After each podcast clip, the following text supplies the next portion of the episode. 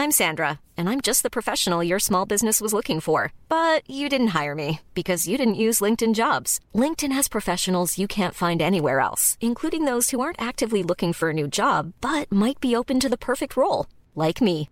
In a given month, over 70% of LinkedIn users don't visit other leading job sites. So if you're not looking on LinkedIn, you'll miss out on great candidates like Sandra. Start hiring professionals like a professional. Post your free job on linkedin.com/spoken today.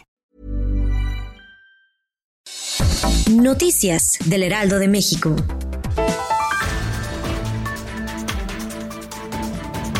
El gobierno del presidente Andrés Manuel López Obrador firmó un convenio con distintos laboratorios internacionales para tener en los próximos meses la vacuna contra el COVID-19, garantizando el acceso de dosis a más de 116 millones de mexicanos. La vacuna, de acuerdo con los representantes de los laboratorios que participaron en la mañanera, llegará a México tentativamente a partir de diciembre y hasta diciembre del próximo año.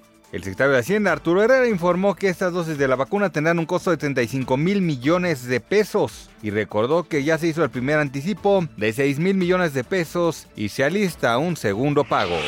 El gobierno federal estima cerrar 2020 con el mayor déficit en la historia de las finanzas públicas debido a los efectos de la pandemia del coronavirus. La federación proyecta finalizar el año con una diferencia entre ingresos y el gasto del sector público de 806.358.8 millones de pesos, la cifra más alta desde 1990 que hay datos disponibles según el segundo informe de gobierno. La suma equivale a seis veces el presupuesto asignado para la pensión de adultos mayores y 1.4 veces la deuda de estados y municipios.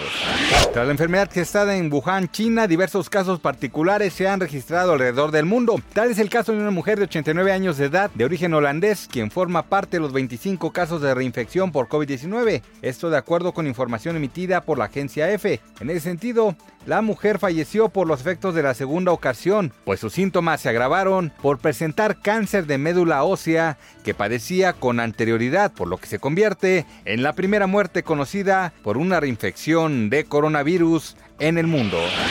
Cristiano Ronaldo ha dado positivo por coronavirus, según ha confirmado la Federación Portuguesa de Fútbol.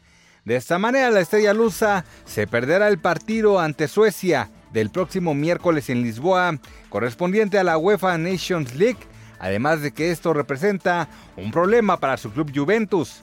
Según lo informó, la federación se encuentra bien, aislado y asintomático, en tanto que el resto de la selección portuguesa ha dado negativo en las nuevas pruebas de COVID-19. Noticias del Heraldo de México.